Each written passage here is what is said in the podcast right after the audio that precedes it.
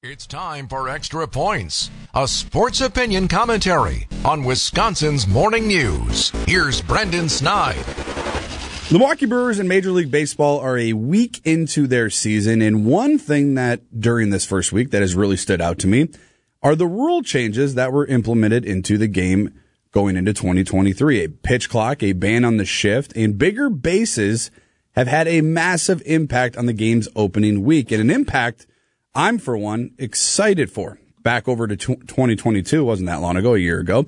The average runs scored per game in the league was 8.56, which was the lowest it had been since 2015, while games were averaging over three and a half hours.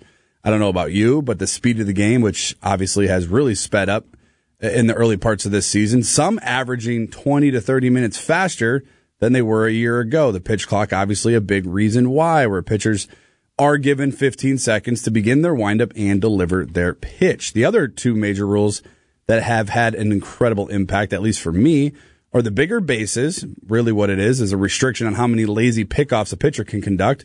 Have also shown a big jump in stolen bases. The numbers really support that one too. Like, uh, really jump out to me.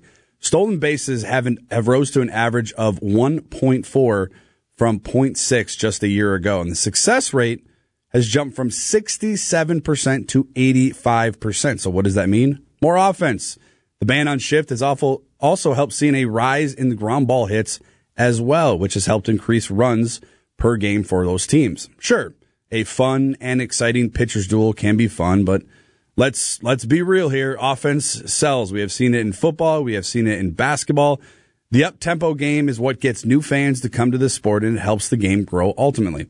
The bottom line, good for Major League Baseball and us, the fans. I don't know about you, but I'll take a two and a half hour baseball game over four hours of a slow, unproductive game where my kids are bored by the third inning asking me to leave after I just spent $300 to go watch my favorite team play. The game is moving. More, more offense is obviously on display.